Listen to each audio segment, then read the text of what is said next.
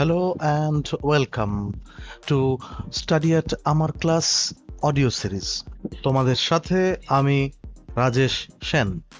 আগের এপিসোডে আমরা কয়েকটা প্রশ্ন দিয়েছিলাম। পাঁচটা সেন্টেন্স তোমাদের বলা হয়েছিল সাবজেক্ট এবং প্রেডিকেট পার্ট আলাদা করতে। আজকে উত্তরগুলো সবার আগে।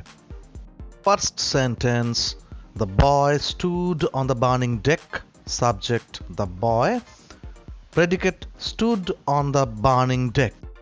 Second sentence Stone walls do not make a prison. Subject Stone walls.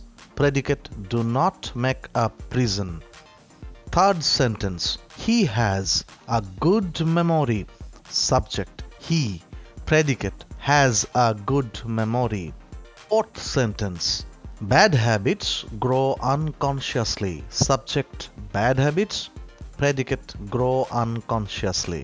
Fifth sentence The earth revolves round the sun. Subject The earth. Predicate revolves round the sun. আশা করি প্রত্যেকেই সঠিকভাবে সাবজেক্ট এবং প্রেডিকেট বার করতে পেরেছ সেন্টেন্স বানাতে গেলে প্রথমে আমরা একটা সাবজেক্ট নেব এবং ওই সাবজেক্টের সম্পর্কে কিছু একটা ইনফরমেশন দেব। ব্যাস।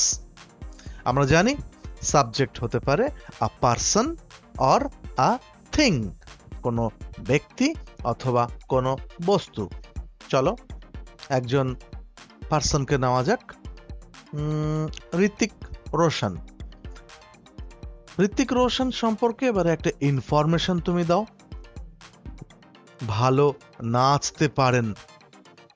এই যে ভালো নাচতে পারেন তুমি বললে, এটা হচ্ছে প্রেডিকেট পার্ট ভালো নাচতে পারেন, এটার ইংলিশ হলো ক্যান ডান্স ওয়েল তাহলে ক্যান ডান্স ওয়েল এটা আমাদের প্রেডিকেট পার্ট তাহলে দেখলে ঋতিক রোশন সাবজেক্টের সাথে ক্যান ডান্স ওয়েল ইনফরমেশনটা যোগ করে আমরা কত সহজে একটা ফুল সেন্টেন্স বানাতে পারলাম। তোমরা নিজেরা এবার কয়েকটি সাবজেক্ট নাও এবং তার সাথে সাবজেক্টগুলোর সাথে ইনফরমেশন অ্যাড করে সেন্টেন্স বানাও তো।